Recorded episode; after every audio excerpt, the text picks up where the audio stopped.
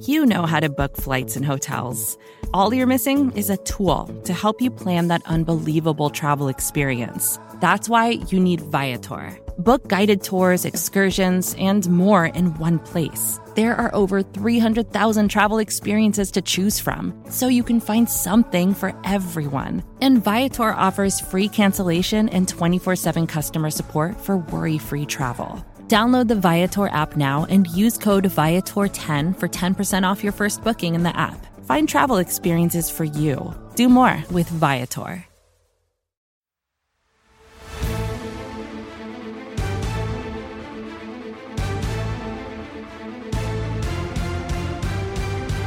Welcome one, welcome all. It's the greatest show of them all. It is the NFC East Mixtape Volume 104. You can listen to this podcast wherever you get your podcasts across SB Nation, NFC East platforms. That is Bleeding Green Nation for Philadelphia Eagles coverage, Blogging the Boys for Dallas Cowboys, Big Blue View for those New York football giants, and Hogs Haven for the Washington Commanders. You can also watch this show on the Bleeding Green Nation YouTube channel or the Blogging the Boys YouTube channel, where you will see the bright, shining, beautiful faces of myself, Amar Joe from BTB, and himself. He is him. Brandon Lee Gowton from BGN. BLG, how goes it? RJ, we have a review to kick off the podcast with this week. I know you're a big fan of. We have a lot to kick off the podcast. There's a lot to yeah, talk we, about. You know, we have a review. in this episode, but most importantly, we'll RJ, the listeners. Who could be more important than the listeners of, of this podcast? The mixologists. Uh, title on the Bleeding Green Nation podcast feed, which, by the way, you know, feel free to rate review all four feeds here associated with the podcast Bleeding Green Nation, Blogging the Boys, Big Blue View, Hogs Haven leave a, a, even if you've already left the words I just said 30 seconds ago. Right, right. And even if you are hearing it a second time, you can still do it. That's that's why I said it again because if you did it once, you can do it again. Anyway, sorry. The mm-hmm. title is NFC East Mixtape. The review comes from this app equals junk and it five stars. Big fan of the mixtape. RJ, your pulled pork recipe by the pork butt cover in yellow mustard and season generously. Smoke at 225 degrees until 160 internal temperature. Get yourself some apple cider and spray every hour. Wrap in foil pan with a stick of butter, brown sugar, and honey, and then smoke until 205. Let rest for an hour before shredding. No sauce needed. Wow. Um, that is that sounds pretty good. I'm not a big fan of mustard in general. I understand in this case, uh, mustard is being suggested as like a like a rub or like a seasoning. A um, I like a I, I like a spicy mustard every now and then. Like if it's a sushi situation, I'm okay with the honey mustard. Um, like if I'm eating some chicken tenders, but standard regular yellow mustard i'm not a fan of um so this uh, i'm just mentally pushed back a little bit but i'm certainly willing to try I, I will head like, over to Bleeding Green Nation like podcast directly. to uh, I have, screenshot the recipe i had to jump in it's not like eating it directly i think you have to give it a chance i think that like, some of the things you don't like about it will like either like cook out or I, I don't it's not like it's different than putting mustard on a hot dog it's not the same thing so I think you should give. I think you owe it to the listeners to give that a try at some point and really, you know, show us your results. Um, well, while we're on the subject, I did want to hand out a shout out. Um, that's kind of on the subject of uh, of meat and smoking. I'm actually, I told you this. I'm smoking something right now, which is the whole like cool part of the pellet oh, grill. Uh, it's on the grill at, at the at the moment uh, that you and I are recording this. It's uh, Tuesday, right before 1 p.m. Central Time, which is a factor. We'll get to that too. Um, but I've uh, I've really upped my Instagram game as far as content. Brandon and I uh, shocker alert, our jobs are to create content about the teams that we cover. So I have really, really upped. I'm sure you've seen and really enjoyed, Brandon, uh, my Cowboys content on the IG. But I wanted to give a shout out to Matt Pittman on Instagram, my new friend uh, at Meat Church, uh, the best Instagram follow that there is. Uh, followed me back. So Matt and I are friends now. I believe Matt's a Cowboys fan. So um, we'll get um, you know, maybe we'll get him on the pod. Hear, hear you know his review on this recipe. Who knows? Um, are we ready to kind of move forward with everything, or do we have any other kind of uh, meandering that we want to do? I think we owe it to everyone to get this thing fired up to an internal temperature Oh temperature wait, of um, what? oh, I just um, we got a question on the Blog Blogging the Boys YouTube channel because we were talking about guests that we had had, and somebody asked when we had Rick Devens on, and I forgot to answer that, that comment. comment. So apologies. Because I don't Um, remember. but I forgot to answer it. And that- right, and now it's like it's too far back. I can't find it anymore to answer the comment. But when did we have him on? was- I was trying to remember that. And in, it was in case anyone's unaware, Rick Devens competed on Survivor, um, got third. Is that right? Got third or spoiler second? alert. Um, Uh, I think it was the 2021 season, and it had to be. I think it was after an Eagles Commanders game. I'm guessing it might have been the one where they played on the Tuesday. That's my guess. Remember, they had to play on the Tuesday because Montez Sweat wouldn't get vaccinated, and then the whole roster got like COVID, and they pushed it back a day. I I remember sure, how upset you got. That yeah, I do remember. It was terrible, but I, am pretty sure uh, it was around then. So December of 2021, I think. I don't think maybe December 2020. You could probably look maybe, this up perhaps. very easily. We're just wasting time um, guessing. I don't know if you uh, are you actually going to look it up? Because if you are, I'm going to buy you some time while you do that. Yeah, I'm doing it right um, now. But... I just googled. Uh, okay. I see episode 36. Oh wow! Well, we're at 104, mm-hmm. so that was a long time ago. It's called "Surviving uh, the Rest so of that... the Regular Season," and that was a little nod to. So it was 2020. Rick Devens being on uh, the uh, the Surviving Snyder podcast. Right, right. Um, so that was 2020 when when he was on, not 2021, which you just said a moment ago. So you were wrong. Hmm. Okay. All right. Well, shout out to Rick Devens. Maybe we'll get him back on. Uh, maybe like the halfway point of this Survivor season. Um, and uh, yeah, we ready? Um, okay. So it's 10 till 1 Central Time on Tuesday, March 21st. This is important because Brandon, we say the time every time we put an episode together, especially this time of year where there's stuff happening kind of left and right. And last week we went through, we went over an hour, we discussed all the moves, and we stopped recording. We sent it to Rachel, our fantastic producer, and all hell broke loose. Like, like literally everything happened I felt so bad for the mixologist that we weren't here to to kind of you know discuss everything. So we don't have to spend a ton of time on the original things because they were a week ago at this point. Uh, but uh, I know that we go in divisional standing order, but I feel like we have to touch on the Darren Waller trade at the beginning because that happened right after we recorded. Yeah, I mean that's a well. Wait a minute. No, I don't. I don't. I don't agree with this at all. We're doing it by team. This is your sneaky okay. Well, I mean, all, all I'm I, I don't I'm just saying you're gonna confuse the listener. But go no, ahead if, if yeah, like, I'm fine team. doing this, but I do it like we always do. Okay, it. fine. okay, fine. So uh when um, was Rashad Penny or Marcus Mariota first? Rashad Penny happened not too. I think it might have happened not too long after the. Uh, I believe it did actually. The uh, the signing you just mentioned. Rashad Penny comes to the Eagles, 600k guaranteed. I don't think it's. It sounds like crazy when you say it, but I don't think it's insane to say the upside for this player is like one of the best players at his position, at least like production wise in the league. Now, I don't think he will get there because he can never stay healthy. It's like pretty much a guarantee he's going to get hurt at some point. Um, but to get a player of that ilk, and this really speaks to a bigger point about running backs being not as valued as uh, other positions, when you can get a player of that capability for so little resources, that says something. It's not you're not signing a guy at defensive end or quarterback for only 600k guaranteed and being like, well, if he just stays healthy and things kind of go his way, he might be one of the best players at his position. So I think it's a really good signing for the Eagles. Again, he's going to get hurt at some point, um, but you consider like this is a dude who can be super effective in an offense with one of the best run blocking offensive lines in the league with Jalen Hurts there. Um, and it's not like he has to be the bell cow. Like Eagles still have other options. They brought back Boston Scott. They have Kenny Gainwell. They have Trey Sermon. I'm sure they'll draft someone. Uh, so I really like that move.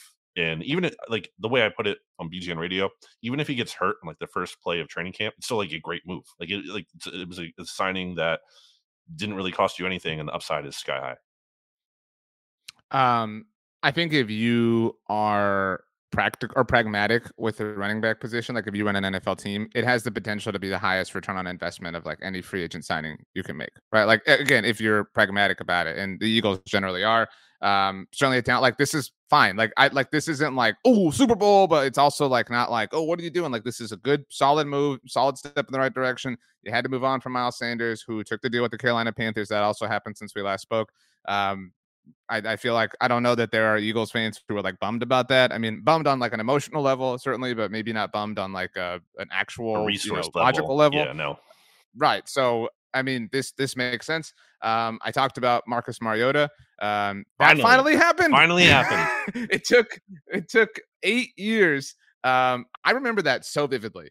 Um, so in case anyone doesn't know, because some people come to fandom later, whatever, it was 2015, right? And that was Chip Kelly's what wound up being his final year, right, with the Eagles. He was fired before the season ended, right?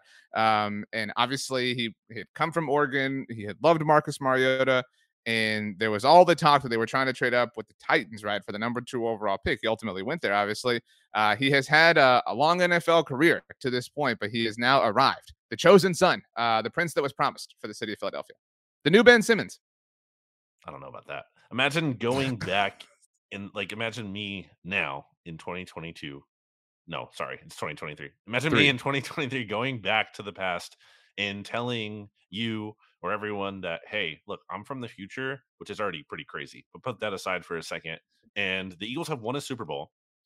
And the Eagles also have had two head coaches since uh Chip Kelly. They they have two head coaches beyond Chip Kelly, and Marcus Mariota is on their roster. Like, how would you like reconcile all those things? You'd be like, and, what would that look like? And they and they traded up to take a quarterback at number two overall that wasn't Marcus Mariota. And the quarterback who won the Super Bowl was it was Nick. Wasn't him. like who they did just it was Nick like a couple months ago. You'd be like, wait, what? Like, no, like that's wow. that's how crazy the NFL is. And like, oh, and and to your point, uh, Andy Reid has won two Super Bowls, yeah, one and, against and the, the way, Eagles, like Reid that. yeah, like that's like that's just no. I mean, not like if anyone told you that, you'd be like, no, like literally zero. If you could bet the odds on that, if there were odds for that exact outcome, they'd be like, what? Like you, like a hundred dollars to win like a trillion dollars. There's just no way you would have thought that was going to happen. So uh, that's kind of the craziness of it all. But I think from a, a roster analytical assessment, that's a fine move. You know, the backup quarterback market, it's right in line with those contracts. It's one year, five million guaranteed with uh, up to eight million. And you know, I think uh, is he a great passer? No, clearly not. But he's a backup quarterback. He's one of the better backup quarterbacks. I think he has a potential to be an upgrade on Minshew. At the very least, I do feel confident in his running ability, and that kind of fits what the Eagles do. And you know, if they have to go on a playoff run with Marcus Mariota, do I believe he can lead them to a championship? No, of course not. But uh, if he miss, if Hurts has to miss a couple games, which he's ha- kind of had to, uh, in at least he missed one in 2021, he missed three last year or two last year. Um, I'm I'm not trolling. I'm I'm, act, I'm actually asking. What? He's never played a full regular season, right? Correct. Because in his rookie at this point, his rookie year, he only started four games at the end, and then he missed. Yeah, I mean, like that doesn't count to me. He missed right. one game as a full time starter in 2021, and then he missed, I think, was it yeah, two last year, the Cowboys game and the Saints game. So um, and then the Giants at the at the end. Oh no, he no, played, he played in that one. So yeah, so if, if you know if Mariota has to come in like for a two game, four game stretch, you feel like he can you know give you a chance to win and keep the season afloat. It's a fine move. Um, speaking as a Cowboys fan, I am much less afraid of Marcus Mariota than I was Gardner Minshew, and I lauded the Gardner Minshew trade when it happened. Um, that was before the 21 season. Is that correct? Um, so I mean, I and I remember like just on the subject of Mariota, like I remember like begging the universe for the Eagles to be able to do it. Like I wanted that so badly for the Eagles to sell all their capital to get up and, and take Mariota. I just didn't believe that, that his NFL career would take off. And I know he had some some prominent moments in Tennessee, um, but it, it, it never realized what I think uh, you know certainly his hype level was. Um, but yeah, so I, I think I mean I don't I'm, I'm going to call it regression at QB2, but I, I, don't think it's like significant. I don't think it's massive. I do think he has a higher ceiling, but I think he has a much lower floor than Gardner Minshew, I guess is where the I contract feel. is, you know, Minshew got less. So that doesn't mean he's definitely better, but it is worth noting that the market valued Mariota higher. And I, you know, as part of that might be starting experience and whatnot, and pedigree being a number two overall pick. It is worth noting that the Eagles have multiple, Heisman winner, baby. The sec- two Heisman winners now on the Eagles roster. You know, what the last time that happened? Um, well, it was in 2015. three Heisman winners total. You're saying at quarterback specifically? No. Is that what you're talking about? Like well, the they were because there was previously, but not because uh, right now it's DeVonta Smith and Marcus Mariota. Right, previously right. it was in 2015. Oh, yeah, I, it was Sam Bradford. Don't tell me. Don't tell me. And and don't tell me. I'm thinking it was tw- so 2015 Eagles. Sam like Bradford, a very prominent college football player, maybe one of the most ever. Oh, when Tebow was was around yeah. for like that cup of coffee or whatever. Yep. Um, wow. Uh, well, that was shout out to Chip Kelly again, like a very the the Eagles have just had all the you know even Jalen Hurts, not a Heisman winner, but like a super you know prominent name in the world of college football. Um, someday Arch Manning is destined to be the quarterback of the Philadelphia Eagles. That's what this tells us. Um, wow. Okay. Um, anything else? Like well, anything notable? Yeah. I mean, Darius Slay is back. Well, okay. Well, that's we Well, okay, so this was dramatic, and we had like fun laughing at this. This was this actually happened Wednesday night because I was watching Survivor when it happened. Um, when so correct me if I'm wrong. Wednesday during the day, there's the like he actually said goodbye, right? And his wife is, is his wife who tweeted out like it was super hard for them to leave, and she was really sad, mm-hmm. and, and it was like they're gonna cut him, and all these Eagles fans were like, he's trash anyway. and then you know Wednesday night is the report that uh that he's gonna return, and all these Eagles fans like, oh, he, goat, goat, slay, goat this, and he comes back on the rework deal. Um, in addition to keeping Bradberry so the secondary, at least the starting corners, stay intact. I actually have a really good tweet regarding the perception thing you just said. And to be clear, yeah, I tweeted some stuff that was not favorable in Slay, uh, like after mm. news, but I don't regret it. Like I, I mm. was not, I didn't love how Slay finished the season last year. In any case, uh, 94 Sports Radio WIP, their midday show ran a poll. Uh, and it, I forget this was on Tuesday or whenever the first new the news first that was Slay might move on. Uh, and the the poll here question was: Did the Eagles make a mistake by releasing Darius Slay? And RJ, with over six thousand votes, thirty seven percent of the people said yes. So that means sixty three percent said no. But then, once it was announced that he came back, another poll was ran, and that was, "Are you happy that the Eagles found a way to make it work with Darius Slay?" And ninety-one percent said yes, and nine percent said no. So uh, there's definitely so some. These are your tweets. These are your tweets. Yeah. Um, Darius Slay 2022 via Pro Football Focus. Week one through week six. I'm not going to read through this, but you basically highlighted he was a baller from week one through week six. and great start, week seven to the Super Bowl. Didn't finish as strong. He's, your exact words were started hot, finished cold. Exactly. And then, and then you were dragging. You were in full on troll BLG mode. this mode. isn't even Slay finished commentary. his Eagles career. objective information. With seven picks. So Slay's career as an Eagle. These are yeah. the quarterbacks he has picked up. Right. Andy Dalton once, Sam Darnold twice, Trevor Siemian once, Kirk Cousins, your boy, mm-hmm. twice, and Cooper Rush once. So are you pumped to have this guy back? Are you 91% pumped? Well, I said like this is like the Jonathan Gannon of cornerbacks here. It's like he shows up against the bad quarterbacks where the big plays. The guy the guy insists on being called big play, doesn't make an interception after week six. You go on a deep playoff run to the Super Bowl. It's a little like, hey man, I need some of those big plays, and especially against in big time moments against other quarterbacks. The best quarterback he picked off last, I looked this up, like like an actually really good quarterback. And if you're gonna say Cousins is that guy, if he's the very best, that's not I really would, but okay. But is that like really impressive? If he is the best from that list, not really. I mean, so are you? So then, are you saying his most impressive, most recent interception came as a Lion? Is that what you're about to say? It did. It was like in week two of 2019 because he only had one in 2020, and that was Andy Dalton uh, at the end of the season. So the most impressive, I think you would say, is like Philip Rivers early in 2019.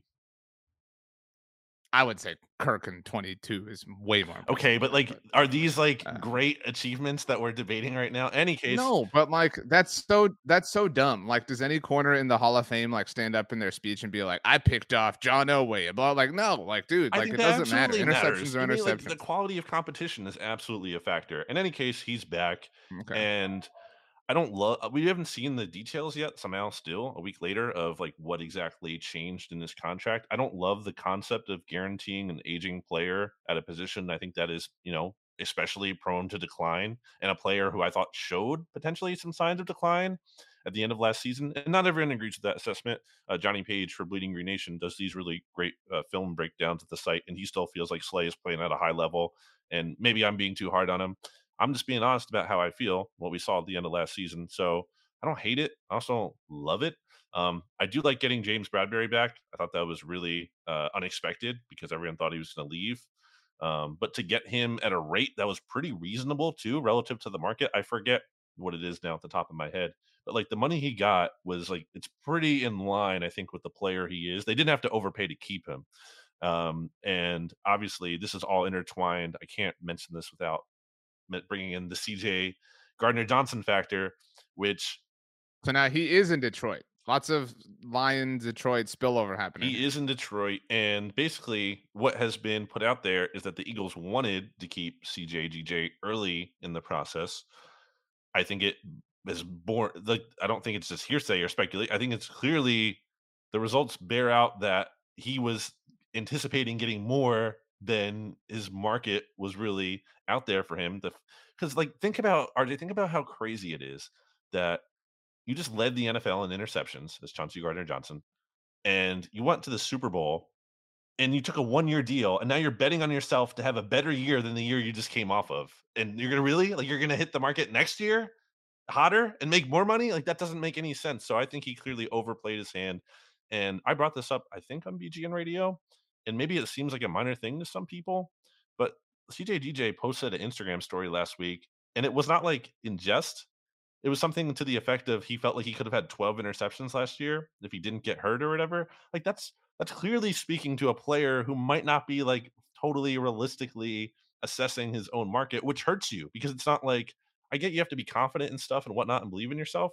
But if you're doing it to a level that's totally unrealistic, then you're going to get less money at the end of the day because the money's only drying up as free agency progresses. So I think he kind of played himself a little bit. And it's kind of these are look, these are worse off without him because right now at safety, they only have Reed Blankenship, who was an undrafted rookie free agent last year, and like K'Von Wallace, who should not be a starter, and Andre Chachere, and they just signed this guy, Justin Evans, who was out of football for a couple years before last year. So they're clearly a worse team with him, or sorry, without him.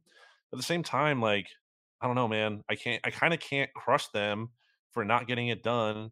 When you look at how like he's kind of handled things since leaving, and his agency, which was like who was like tweeting out a deal that wasn't even like real, apparently, potentially, because they were like, oh, there's 17 million in the third year. Like that wouldn't be allowed in terms of how contracts are structured in the NFL. So uh, a long-winded way of saying like it's unfortunate it didn't work out, but I'm also not crushed that he's gone? Um, I mean, I I don't generally feel like a rule of thumb for me is I don't crush NFL teams for not paying like and by paying I mean like paying paying uh, a running back, a tight end, safety. Like that's just where we're at in today's NFL. Um so and I know that the Lions didn't like pay him pay him but like again I think that there was like, you know, some some bad blood. Not I don't say bad blood, but like it was just, you know, it had it had to be somebody else that wasn't the Eagles at that point. Like it kind of felt that way. Um I think if the I think th- there's going to be regression for the Eagles, right? Like especially defensively, like the sacks and things like that. Like that's going to come. I think that that CJ GJ is like the face of that. Like you know what I'm saying? Like he was this like I don't want to say like hot player only with the Eagles, but like it's all like it's it's this is like emblematic of the effect that is happening. You know, which is why I mean to you know we talked about this a lot, but like not winning the Super Bowl is so devastating for Eagles fans because like it was there, you were right there. It's so hard to recapture that and so hard to be the exception the way that Philly was last season. I think if you look back at some of the plays that CJ GJ made last year, and look, I'm not trying to say like actually it's a bad player. I'm just saying mm, when this this sounds like talking out of both sides. No, when you well look like when you're talking about regression, do you really expect CJ GJ to have six interceptions or close to that number again next season? You don't because that's a very high number. I think he'll have like two to three. So I think that's the kind of player he is. I think he makes plays on the ball. There's something to be said for being in the right position at the right time.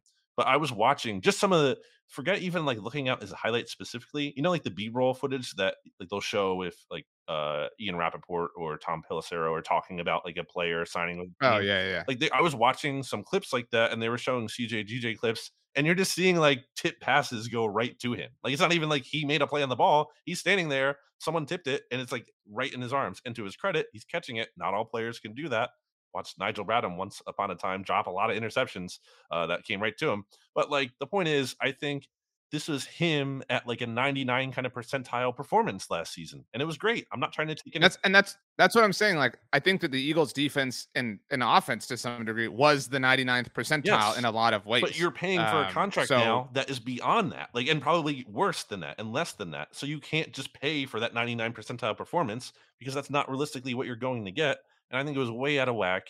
And again, I, I think you know you could have said maybe the Eagles should have done something differently, but it's it's very clear that Chauncey Gardner Johnson's side messed up. They did. Again, you can you cannot argue that they did not mess up.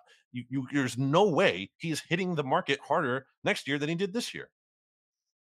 I agree with that. I think there are three things that are true here. I think that Chauncey Gardner Johnson um, you know, tried to and like I don't blame him. Tried to cash in as much as he could, try to leverage what he could, and missed. You know what I mean? His his representation misread or, or miscalculated, and he missed. Uh, the Eagles are worse off without him. Like even if there is regression, right? Like that's another thing that's true. Yep. And number three, this was the inevitable that was to come for the Eagles, right? Like like regression happening, purge happening, you know, change happening. So all of those things could be true. Um, so he's now a member of the Detroit Lions. Do the Eagles play the Lions? I don't 2023 think so, but I mean they could conceivably meet in the playoffs. the Eagles do play the Patriots uh, because uh, the NFC East plays the AFC East and Juju Smith Schuster. So I cannot wait for that. Uh, we will get Juju. Eagles don't play the Lions because obviously. they played the yeah. NFC North last year and they did not place in the same place in the division. So yeah, no. Right. Uh, so the Cowboys play the Lions next year. So interesting. Okay. Uh, is that it for the Eagles? Because we still, we still have a lot to Yeah, I know. I'm not trying well, to, there was like, a lot in Eagles but... world, specifically after the podcast. They also right. brought back Fletcher Cox. That's worth mentioning. Don't love it, but also they needed. Oh, yeah, I saw you were not I saw you were not pleased with this. Like there, there was, and in fact, I saw. Um, I think uh, so. Seth Walder's like handling the grades for ESPN's um, analysis of free agency, and I, I'm. This is my memory. I think he graded it like a D minus or like a C minus. Like it's just, it's a lot to pay for the lack of production. I think he's just a declining player. Just, you're paying, you're paying for the like, you're paying for the legacy. Is kind of what it feels. He said so many. I mean, obviously, like I respect Fletcher Cox for his like the yes, the legacy has value, and I'm not trying to totally dismiss that. But if we're talking about what Fletcher Cox is in 2023, I just I don't know. I think the stats rebound last year was not really necessarily a great indicator that he's back as much as he kind of he had a good like decent season, but also kind of just spoke to the Eagles' defensive success as a whole. And I just I, have said it uh, and I'll repeat it again. I just feel like there's so many times last year where I saw him getting like pushed around out there, especially in the run game, and I just I didn't love to see that. Uh, he was also today, as we're recording this, sign Nicholas Morrow um, from the Bears last year. Cowboys had had been weirdly connected to him over the like many times over the last year. So just kind of weird how he popped up and then wound up with the Eagles. They needed a starting linebacker because they lost both TJ Edwards and Kyzir White. So you kind of have him and potentially right. Nakobe Dean in there. Again, they kind of have to do that same thing at safety. By the way, it's very funny to me that so the Eagles signed Justin Evans, I mentioned earlier, this safety, who's probably honestly going to be like might not make the team to back up. Um, but it's it's very funny that when they signed him, it's very clear that the Eagles put out there, this is not our only move at safety. But like they, they didn't say it themselves, of course, but they like four or five or six different reporters were all like, this doesn't mean the Eagles are done at safety. This doesn't mean the Eagles are done at safety, which is very funny to me because it's basically the Eagles saying, please tweet out that we know this guy isn't actually that good. it's like it's kind of just a how the sausage is made thing.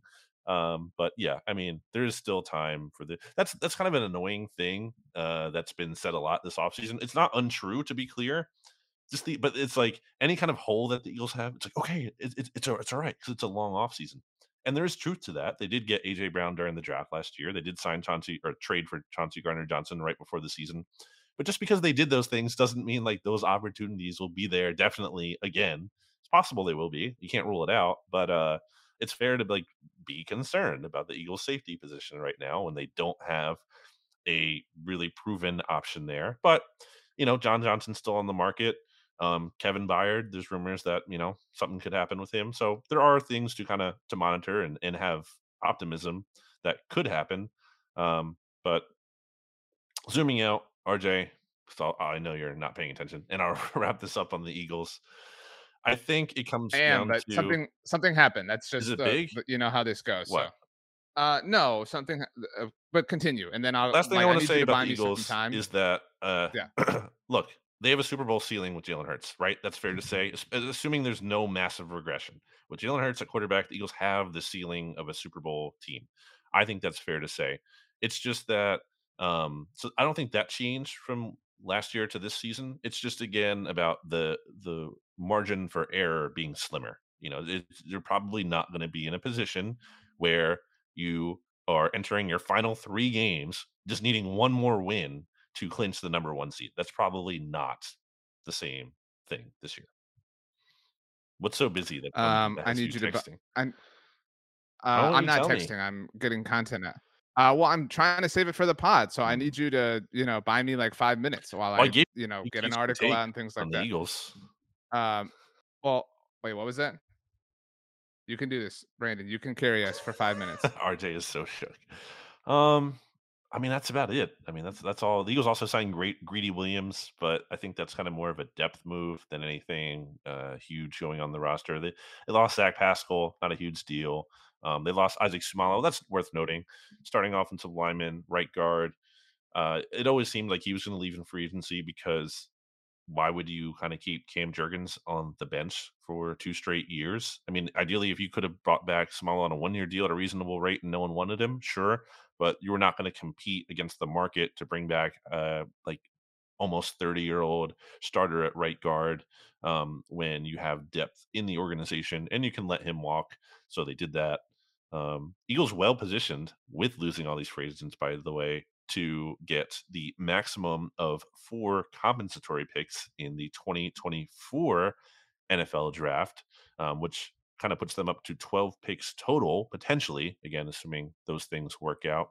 And in theory, could have even more if they lose specifically Brian Johnson to their offensive coordinator to a head coaching job next year under the uh, resolution JC2A comp pick thing, or basically when a minority uh, either coach, assistant coach, or front office executive gets hired to a head coach or GM role, then you get uh, compensation for that. We saw that work with the 49ers, uh, notably recently. So that's something to keep an eye on as well. It would not apply. I was uh, keenly alerted to to defensive coordinator Sean Desai because he has only spent one year with the Eagles as of after this season, um, and it, the the guy needs to be there or woman needs to be there with two at least two seasons. Mm-hmm. So, um, point being, they have a lot of 2024 NFL draft capital and projected draft capital, and that is something to note because they only have six picks this year, so they can get more a little bit more aggressive potentially about trading picks next year, knowing that they're going to have a lot of those. So that is something to keep an eye on down the line. RJ, do you need me to keep vamping for like ten minutes? Uh, n- no, we can we can start uh, the Cowboys portion of this conversation, okay. and we you can help me out here. Um, so let's get into it. The Cowboys, um, by a lot of people's measurements, are having um, a really good offseason. It started off uh, by trading for Stephon Gilmore, um, and then trading for Brandin Cooks on Sunday morning. Okay, the Cowboys agreed to. Yeah, that's what I was. thank you for spoiling it. I spent all this time uh, buying us time uh, on Tuesday the day we're recording this, the Cowboys agreed uh, or brought in Chuma Edoga uh, that's their first external veteran free agent signing because uh, again, the Gilmore and Cooks, you know, moves were both by way of trade. And as of this recording, while it's happening, so I'm getting everything out across BTB. Um, have signed Ronald Jones to a, one-year deal. Uh, excuse me, a one-year deal. This was really predictable. It, it's the Cowboys have been kind of connected to Rojo since Sunday night, I would say. Um, so it's kind of felt inevitable. So it's finally happening, which is why we're fortunate that we had um, some things ready at BTB. Um, but um, but yeah, I mean, I'm I'm I'm curious to hear your thoughts on the Cowboys as I kind of get this out. Yeah. So I need you to vamp on them. and um, well, I think the it. Cowboys made some pretty good moves. Uh, I like the Ooh. fact that they these are low cost moves. You know what it took to get Stephon mm-hmm. Gilmore. That's basically a steal. Like, what are the Colts doing? If you're looking at it from an Eagles perspective, it's like, why are you just? By the way, did it bother you that Shane Steichen I didn't think about that immediately. Uh, I did think about that later, and I was like, wait a minute. Um, I mean, I get it for the Colts in that like they don't need to keep him, but it just feels like you're just like giving him away at that cost. Like you're barely getting much in return. Now he is older, so that is something to keep in mind. I think if you're looking at it from the Eagles homerism slant, you want to say that okay, they got Gilmore and they got Cooks. These are older guys, and with Cooks, I know he's a little bit like I think he's, he's been in the league longer than his age would suggest, and you also have to look at his specific injury history with and concussions, and that's something very serious and something uh, to monitor, and probably factors into you know the cost and everything. Um, also, have to consider that you know you're not getting Brandin Cooks for free in terms of like your your you're designating. I know the Colts took on, or sorry, the Texans took on some of his salary, but the Cowboys are still paying like a hefty chunk of that. So that's another part of why, um, you know, the cost is lower because you're taking on a significant portion of salary for a player who's been productive and a player who has been linked to the Eagles in the past. And I've liked Brandin Cooks, um, but again, you know, I question the health a little bit and, and if he can hold up. I also question that you know he's been on a really bad team for a couple of seasons now uh, in Houston, and certainly um, there's an effect where not saying he's a bad player because he has a track record of being good before he joined the Texans, but um, you know there is some extent of like in the NBA, sometimes you have a player who has really good volume stats because like uh, someone has to take the shots, and even though um, where am I going with that? Uh, it's so hard when I'm just vamping and RJ is doing nothing. Uh, but the point being, like nothing. Sometimes when he's just lazily doing nothing over there, when you have a player in the NBA who like puts up numbers on a bad, but on a bad team, like a team that okay, yeah, he's putting up great stats, but they're not actually winning. So that's another point that you kind of wonder about. But overall, you know, these are deals that you do. I think anyone would say that um, in the Cowboys position. I eh, will say that from an opportunity cost perspective, I would I would much rather the Cowboys trade for Brandin Cooks Cooks than get um like DeAndre Hopkins. I would rather face him than than D Hop. Uh, but still, I think those are reasonable additions, and they it's interesting because they kind of really fit into what Jerry Jones said and got criticized for, rightfully so, during the Eagles Super Bowl stretch, where he kind of talked about the Eagles being all in, which was not really, I think, an accurate assessment. But there was some level of like the Eagles paid some big cost to get some of the players that they did, specifically, I guess, really in the AJ Brown case where they gave up the first round pick. Whereas the Cowboys and their mentality is that like they don't want to give up significant assets and resources like that. They kind of want to hunt for bargain deals, and that's what they did to some extent uh, with these the Gilmore and Cooks trade. So you know, I think those were were good moves for them in the sense of they got two really good players, um, but it also does you know, it's not like these are players in their prime who are going to be here for years and years and years and years to come. This is about the Cowboys setting up a window that they feel like they can win now in, and the pressure is going to be on to do so because, like, you know, how many good seasons are you going to get out of Stephon Gilmore? How many good seasons are you going to get out of Brandin Cooks? Enough to compete for a Super Bowl now. But again, I'm just saying they're not like, hey, we have, like, it's not like AJ Brown. You got him and you had to pay a first round pick. Yeah. But you got him when he's like 24, 25 years old. You could have him for like 10 more seasons conceivably. Um, I need 10 more seconds. Needs 10 more seconds. So, uh, you know, anything else they did outside of that, I don't think really matters as much. You know, they a couple like smaller moves here. They they let Dalton Schultz walk. I think that was the right move. I think uh, we had this talk during last year's uh, NFC East mixtape overrated under or, or, no, sorry, it was the All NFC East team, and I think there was contention from you that Schultz should be over Goedert and I was like, I can't even name a Dalton Schultz highlight from the previous season, like even that just stood out. Um, and certainly he did not have a great 2022 in part marred by injury. So I think the Cowboys did the right thing to let him walk because there's just no need to overpay him. But at the same time, it's not like the Cowboys have a ton at tight end currently, but I guess they can address that position in the draft because the draft is said to be good at tight end. So um, I'm adding this to our tracker. What are you doing? You know, Why don't you look at people behind the curtain and say it as you're doing it? Um, I told you I'm adding the news story of signing Ronald Jones to our tracker at bloggingtheboys.com, where we track every single thing that the Cowboys are doing in Do you free hear agency. Leo barking in I'm the actually, background? I do. I'm actually better at doing this Hey, uh, buddy. while talking. I almost got the time wrong because we put this in Eastern time. Um, I'm actually better at doing this while typing than I than I thought I would be. Um, so updating the tracker, which has everything. Now going to get the tweet out for the tracker. Um, and uh, yes, the Mm, so you Cowboys. confirm that you're uh, the man behind the BTB account. No, I'm tweeting this out from my my Mm. own. I don't know how that was complicated for you. Um, but you know, whatever. Because you like you the, wanna- you love this idea that the BTB account, Twitter account, is like this there, I tweet sometimes, but there are multiple people. It's clearly I- you I because of the all some- caps and excitement. It's clearly you.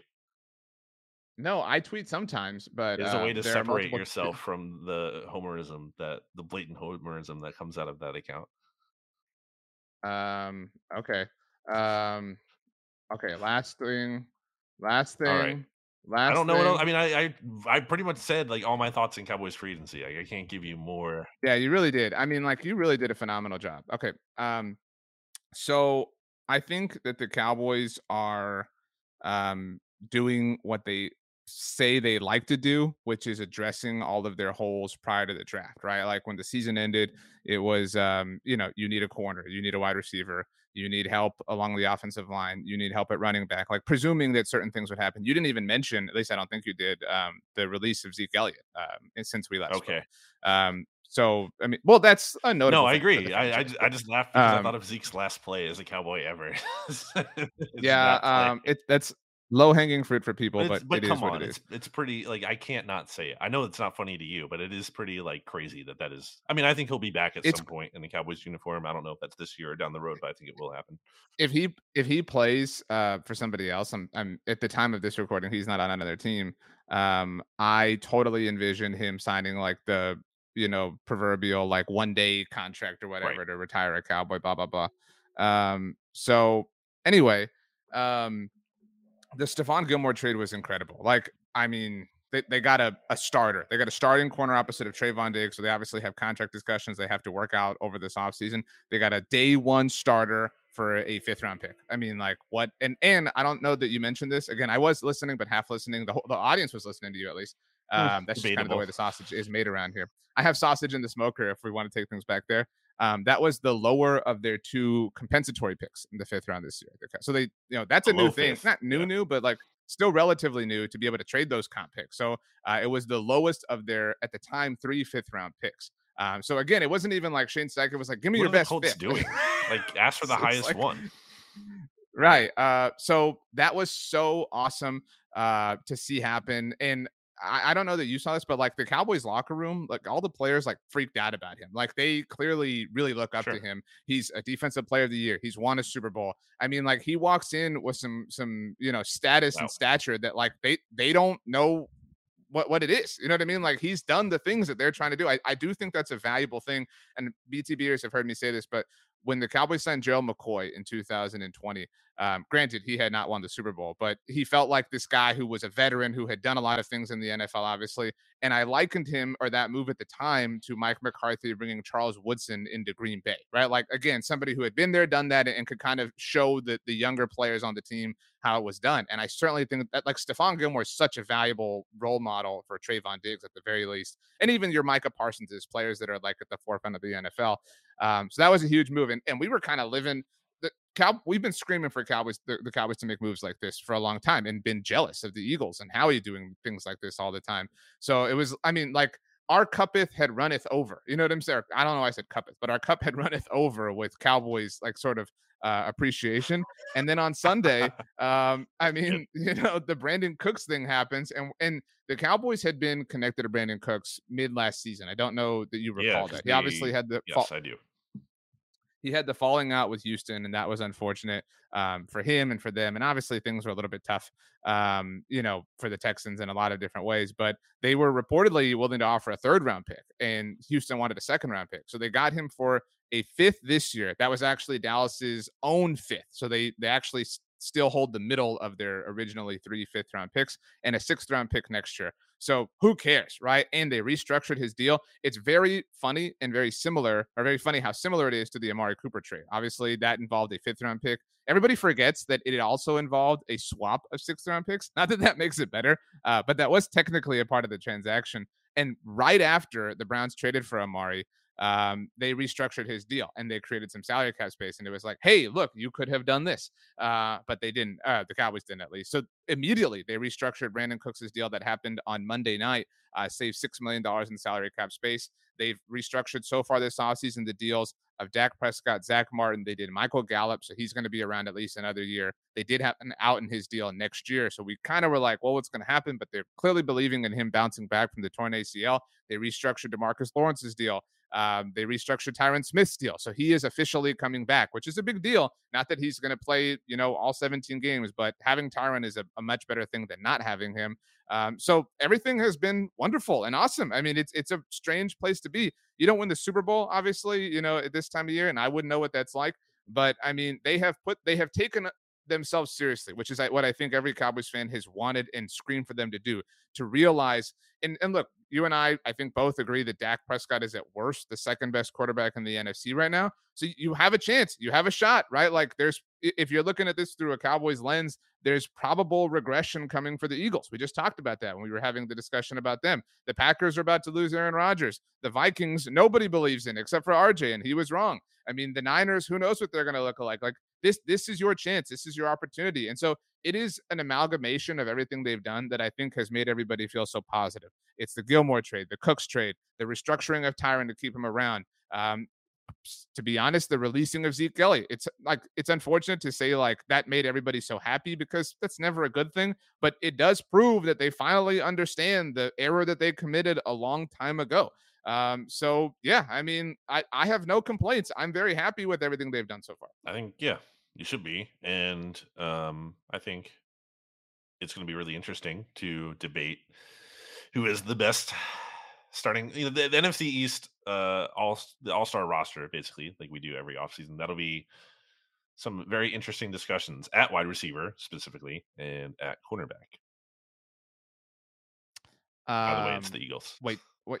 Ask I'm the saying ask the question again. it's going to be interesting to talk about the positions at wide receiver and cornerback when it comes to the NFC East All Star roster when we debate those positions in the offseason, because now you're going to be like, you're going to be like, it should be Stephon, Gilmore uh, and Trevon Diggs. I'm going to be like, well, it should be James Bradberry should be in there.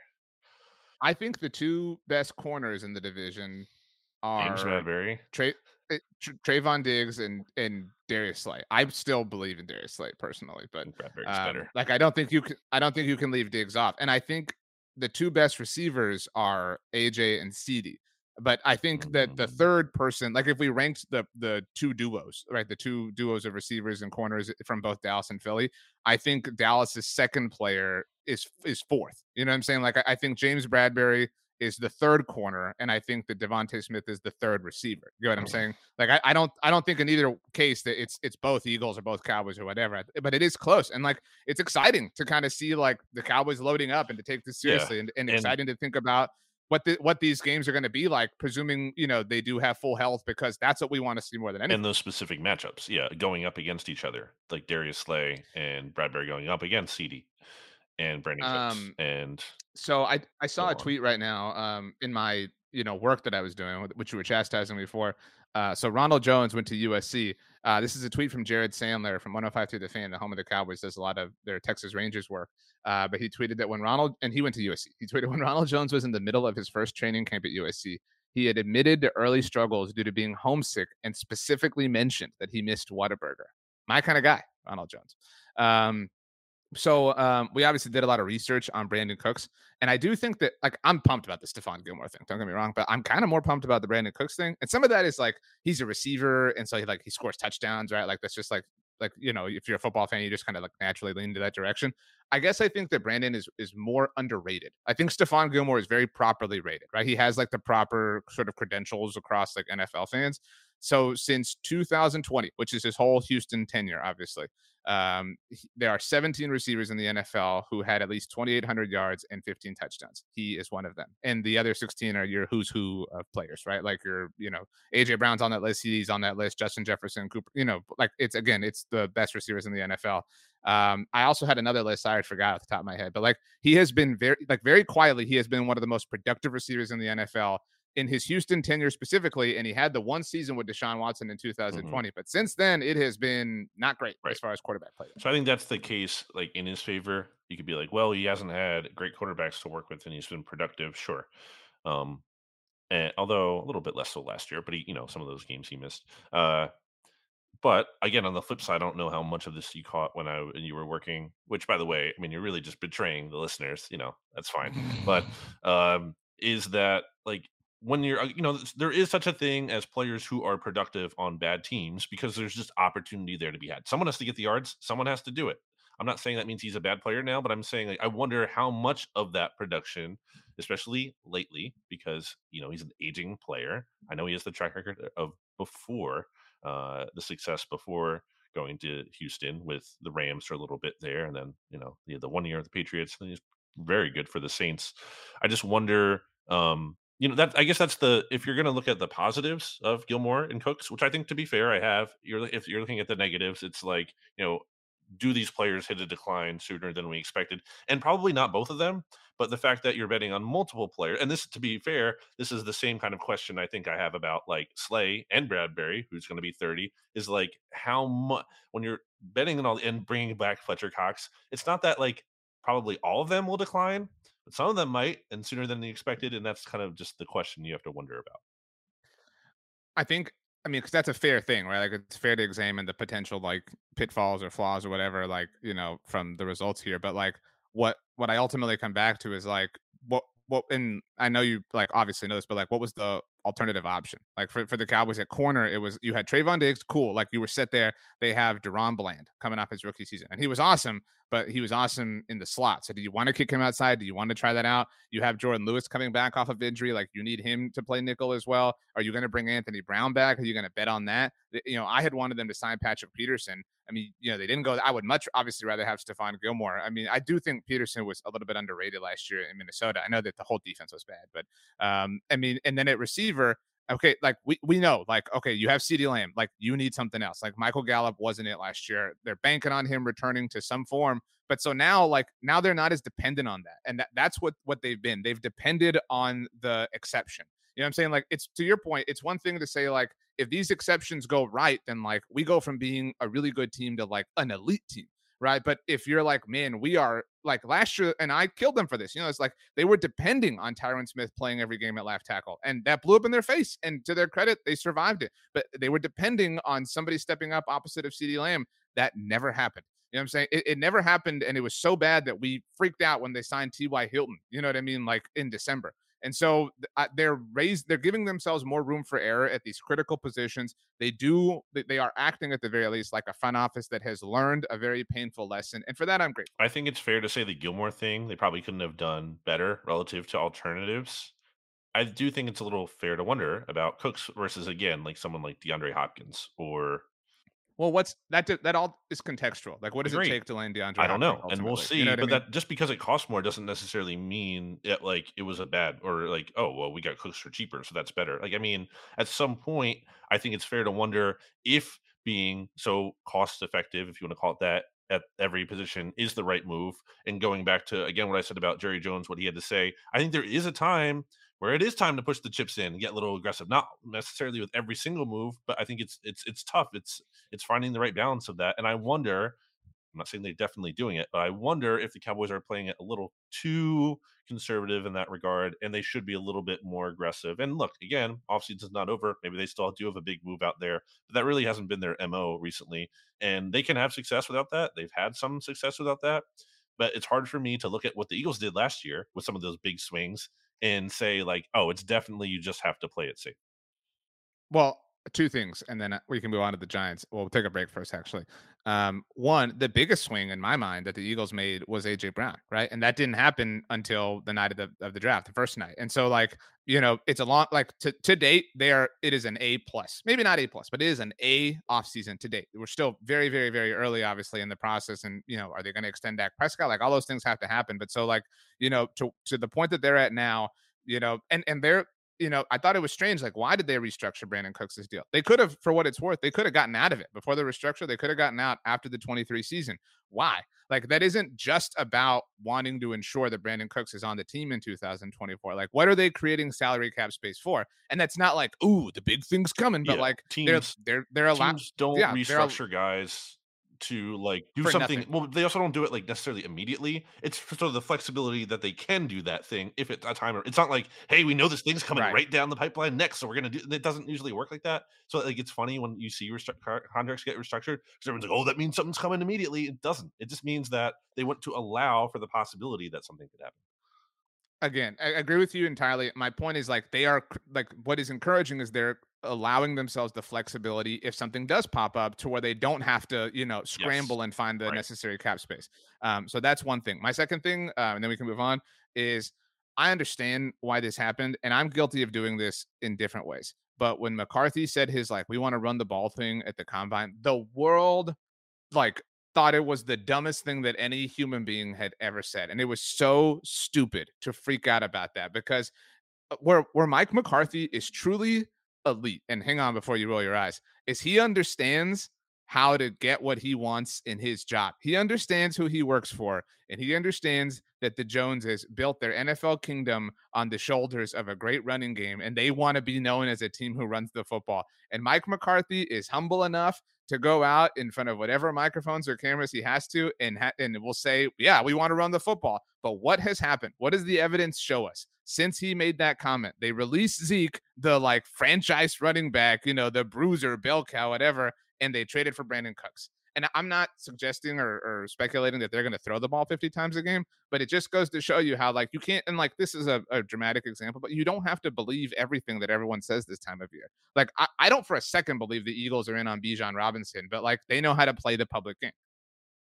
I mean, the evidence will be in the season. The evidence is not now because I yes, you added those pieces, but that's not literally Mike McCarthy is the GM. Yes, he's involved in the process, but just because you get the ingredients doesn't mean you're always going to use them a certain way. So I think I'm just saying it, it was dumb to act like he was an idiot for saying he wanted to run I, the ball. I, like he clearly it was it uh, was silly to overreact. I don't think it's an overreaction. I think if we go through the season and they're not running as much, then sure, then you can say that. I think it's a little premature to say that it's definitely not going to be the case. We'll see.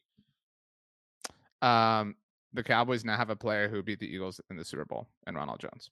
So wow. Yeah. Let's uh take a break and then we'll be right back. Support for this show comes from Sylvan Learning. As a parent, you want your child to have every opportunity but giving them the tools they need to tackle every challenge, that takes a team. Now more than ever, educational support tailored exactly to what your child needs can make all the difference. That's why parents have trusted Sylvan Learning for 45 years as the ultimate teammate in their child's educational journey, instilling in them a love for learning and a passion for reaching the next level. And Sylvan's Insight Assessment can identify gaps in learning and areas that could be of concern for your child. It's a 360 degree view into your child's learning that you can't find anywhere else and helps ensure that your child didn't miss something in school that might put them at a disadvantage in the future. And right now, it's the best price of the year at $29. Go to sylvan29.com to learn more and get your child's assessment for only $29. That's S Y L VAN29.com. Wow, during Brandon, the break, the break. RJ said, during the break, you um during the break you went and put something on the grill yourself. Uh, I don't have a grill, but did, um during the break, what did you put on the grill? You were telling me that you were listening to your favorite high school emo song. I know you're like a dashboard confessional guy. So like what, what were you listening to? What song was it? Was it one was it something from them? Was it hands down by dashboard confessional? I was gonna ask um, you your um favorite dashboard song, but then I knew you were gonna give me like vindicated, which should be the right answer, or hands down. But vindicated is the answer because it was on the Spider-Man 2 soundtrack. Some really good um, songs. If, if, it hadn't been uh, associated with Spider-Man. Oh, dude, that soundtrack is that that soundtrack rocks. Does that also have um, um the Chad Kroeger uh hero song? Nickelback? No, it's, it's Nick, specifically a, a Chad Kroeger Nickelback. song. If you look at the listing, I'm I'm very certain that the uh credit for that is Nickelback. Uh, it's Chad, Chad Kroeger. Kroeger featuring Josey Scott from Saliva, I believe. So um, mm. so hmm. I'm I'm looking Wikipedia, at the soundtrack hero uh, parentheses Chad Kroeger song. Hmm, interesting. Is it is hang on, I'm looking at it. Is that is is that I think that's on the Spider-Man one soundtrack. Like I'm not disputing that you're right, but yeah, I don't um, I don't know I didn't know I, for sure what I didn't say I knew what soundtrack it was on. I just knew it was attached to Spider-Man from that um, trilogy, and I'm pretty sure I'm right about this. Yeah, from Wikipedia, "Hero" is a song yeah. by Canadian musician Chad Kroeger, lead vocalist of Nickelback, and American musician Josey Scott. Okay. I was wrong there. Yeah, I was wrong there. Really but, um, So I was thinking I, I was speaking specifically of the Spider-Man 2 soundtrack. So the Spider-Man 2 Wikipedia page is very interesting. The soundtrack uh, Wikipedia page. Uh, the number one song on this um, soundtrack was "Vindicated" by Dashboard Confessional. Yeah. Number two, you were right, dude. This album slaps. "Ordinary" by Train. Hmm. What a great song. Um, number three, a great song by Hoobastank called "Did You." This is just like all classic stuff. Um, there was a song on this album called "Gifts and Curses" by Yellowcard. Everybody thinks of Ocean Avenue and and that whole album when it comes to Yellowcard. If you have not heard the song "Gifts and Curses" by Yellowcard, it's a great treadmill song. Mm. Like that's that's all I'll say. Um, I could go "The Reason" um, by Hoobastank. Like that's kind of a, wow, a popular. That's thing. a classic. Um, I mean, but so lame and chalk. Um, oh, what's your favorite dashboard? How about song? the My Chemical? Oh, I was going to ask you MCR. I mean, that I was another one I was going to ask you. Okay, I, I, was. I mean, like I would say Vindicated for dashboard. I mean, yeah, for dashboard, but hands down the like, you know, like it's it's a little bit of a different vibe. Um, as far as MCR, yeah. um, I can only think of two Um, I can think of Helena, right? Yeah, I mean that's song. like that's a basic um, answer. So Well, I know, but what? And I I vividly remember the music video for that song. Yeah. Um, and um, thank you for the. I was gonna say thank you for the venom is a good That- answer. That's a great song. Uh, so um, not quite. You know, I, I'm just instead of like, I know it's not emo, but I'll say I do anything by Simple Plan. Like I'm just throwing it back to some like alternative. We'll rock throw it in there, times. That's yeah. a, yeah, it's a it's a, a an era just a hair earlier, but the, the you know Simple Plan, Good Charlotte. Um, by the way, I saw on the Spider-Man 2 Wikipedia page or soundtrack Wikipedia page, um, one of the songs that was inspired by the Spider-Man 2 soundtrack, "Meant to Live" by Switchfoot. Wow, Switchfoot. That's like big. It's like sixth grade for me or so. Switchfoot also had uh, so they had "Meant to Live." Don't know. That was such a great song. I'm saying Um, somewhere But around they there. they also had the song um, "I Dare You to Move." That's a great. Song. That's from their song. first so. album or one of them. Yeah. Wow, good for us. Look at us just strolling down memory All lane. the people Wow. like from Gen Z listening to this being like, "What is this?" I, I listen to music Uh, on I don't TikTok. see. I- don't see these. I was literally gonna say I don't see these music as, as I- sound effects. I don't think TikTok. People gonna be my joke. under a certain age listen to music. I feel like the Zoomers, and this is my here. This is my. I'm getting my old man millennial take out here.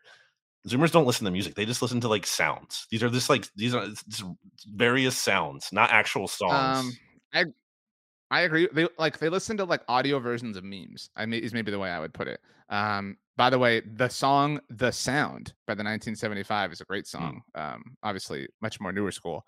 Um, All right, the New York but, um, Giants, the New York Football Giants. no, I had a boomer thing to say. A zoom? Are we zoomers? Is that what we are? no, Is that how? It, how dare you? That's Gen I was Z. just gonna say. I remember what. I, remember what I was gonna say. Um, Gen Z won't understand this, and I don't mean to sound super old, but there was like a certain, a certain joy to when you would stay up late, waiting for a certain music video to come on, Hmm. and it would come on. Like it, there was, there was such like a satisfaction. There was such a payoff to like I waited, I was patient, and I wanted this song to come on. It came on, and now I'm enjoying. Did you ever watch like So- MTV or something to that effect? Uh, I guess it would be MTV. Like before or VH1 maybe. Like before school, I feel like I'd wake up sometimes in the morning and that would be like what was on TV, and I'd like end up watching some of those videos like before, like you know, like while I was eating my toast, like whatever, having breakfast before school. Um, I don't mean to be this guy, but I only watched like NFL Network before Wow, school. what a Um, what which a- reminds me, you like I interviewed football? Dak you like last sports? year. I interviewed Dak Prescott last year. Uh, people can go back and listen to it at Blogging the Boys. And I asked him what his favorite TV show was. Oh, yeah. And do you know what he said? I remember his favorite color answer, which is gray.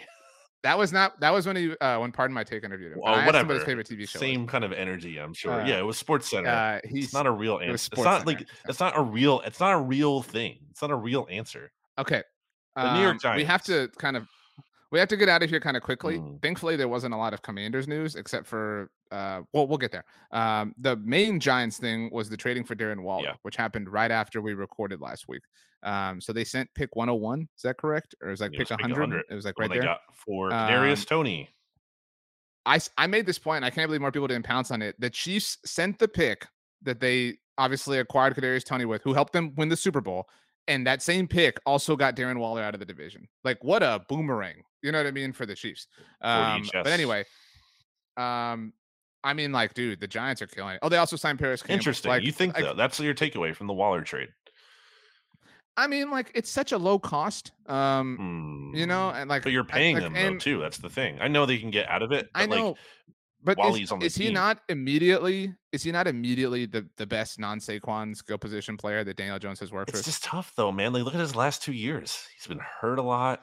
Hasn't but like, if, but okay, so like, what are- what are the alternative options, right? Like, and, and, like, let's live in that world. Like, what were they gonna do? Like, I guess trade for Brandin Cooks. I mean, You know maybe it's mean? T. Like, or- Higgins. I don't know if the Bengals want to give up on him, but I feel like I, I was I'm consistent in saying this. This isn't just hindsight. I do give the Giants credit. I did say on the podcast that we recorded at like an hour or not even before they traded for Waller, they needed to find that alpha target for uh Daniel Jones. So I give them credit for doing that, but like like how long is even Darren Waller going to be this piece for them? Again, like you got AJ Brown for Jalen Hurts, and I know AJ Brown, like that kind of player in that mold at his age, isn't available every offseason. But I think you needed something closer to that, and I think this is a little straying from that. I mean, the, the reality is Darren Waller had two amazing seasons. They were in 2019 and 2020, and that's out of a what a seven year career. Like so that's tough for me. That's tough for me to say that he's definitely going to be. I think he's going to be good, a good player. But when it comes to opportunity cost and it comes to like the window for this team, I just I don't know that I don't think it's an A plus kind of move at all. I think it's maybe like a, a B minus kind of move. I mean, I'm not saying it's an A plus, but and I'm fine calling it a B minus, but like they're at the place where like B minus is great for them. Like I said this on Monday Football Monday with uh, with Michael Peterson from Bolts from the Blue. I don't know if you listened to it yet, but like you know, so so like and the my then you know my point, like the Giants Vikings playoff game was like the battle of the frauds, right? And and they like they kind of like established different paths for one another. Like I feel like the Vikings are just like shrinking into themselves. Like I don't believe they're frauds, but like they're, I'm I'm having a, a, more and more difficult time like proving that. You know what I'm saying? It's like they're shrinking into their frauddom. Whereas the Giants are like this phoenix emerging from the fraud flame. They're like, we're not frauds. Like we're here. We're gonna like be serious. We're gonna like try. And so like, is this like, oh my gosh, like the greatest move of all time? I don't think so. But like, this is definitely a step in the positive direction for them. So like, uh, in that sense, it's like do like if we do the I know we laughed about it, but like the vertical, you know, sort of shot of the Giants skill players, like that it's those are two games that are, are much more difficult for our teams than they were in the past. And like that in and of itself, they're they're acting like a team that was close, I guess. And and that I, I consider that a win. He has missed 14 games in the past two seasons. So that you know, it's like a it's a valid concern. He turns 31 in December. You know, it's just to what we said about age earlier, you know, it's just that's something to kind of wonder about. Um, he is their best tight end since who? What would you? Jeremy that's what, I, that's what I wrote in my article. I was like, who was the last um, good Giants tight end? I guess like I was like Kevin Boss was kind of okay, right? But I looked up the numbers and they weren't really anything too great. So and even Shockey wasn't that great. Although it's a little tougher to judge because the era he played in was kind of like before today's tight ends, what today's tight ends like in the NFL are. Um, I think era adjusted, he's probably a little bit number better than the numbers looked.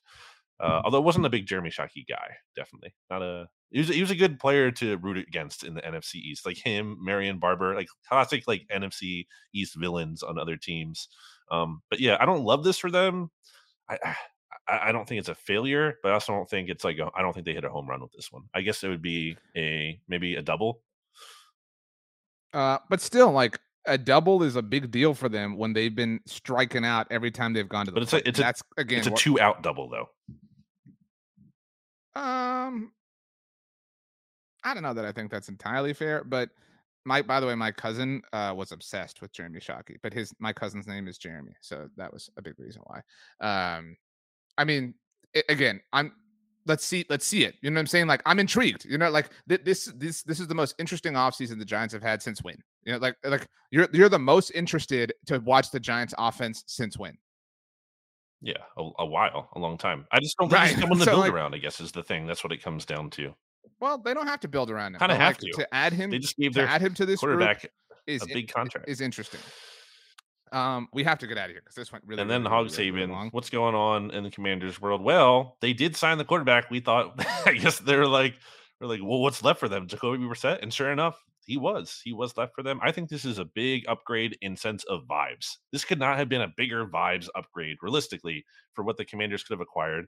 Was coming off Carson Wentz. The vibes are horrible, and I think we can all say that.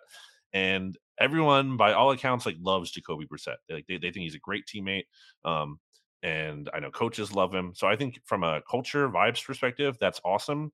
But like I feel like we've seen enough of Jacoby of a sample size that he's not moving the needle for you. Like I, he'll be decent, he'll be fine, and I guess that kind of speaks to the realistic uh, era that the Commanders are in right now, which is kind of a holding pattern because they kind of have a lame duck head coach, given the status of their impending sale here.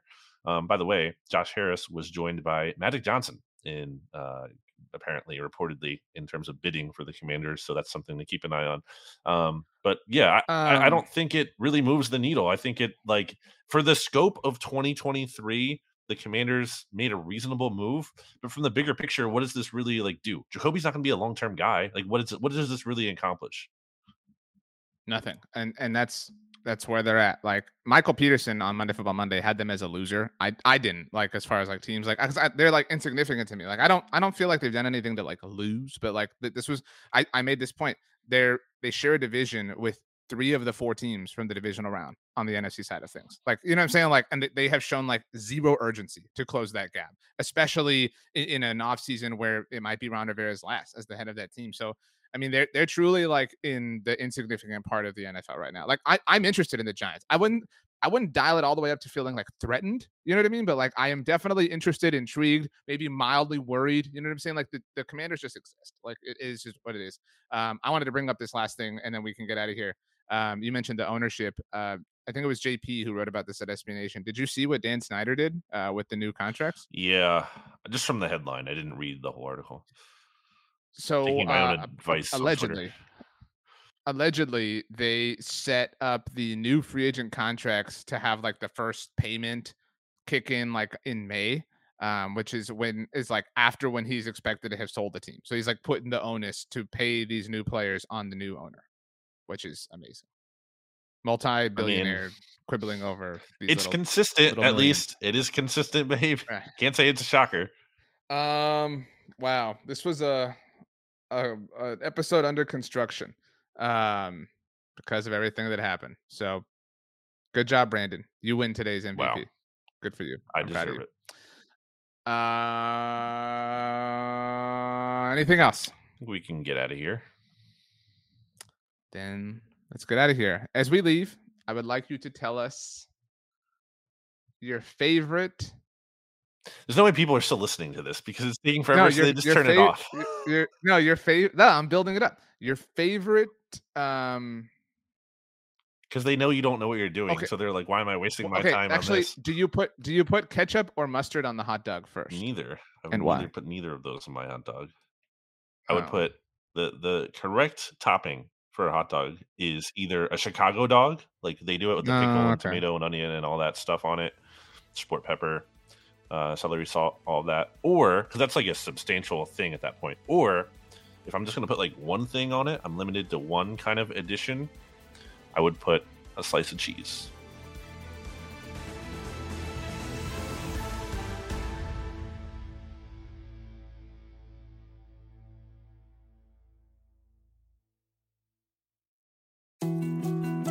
More to dos, less time, and an infinite number of tools to keep track of. Sometimes doing business has never felt harder, but you don't need a miracle to hit your goals you can just use HubSpot because their all in one customer platform can make growing your business infinitely easier. Imagine this high quality leads, fast closing deals, wildly happy customers, and more benchmark breaking quarters. It's not a miracle, it's HubSpot. Visit HubSpot.com to get started today.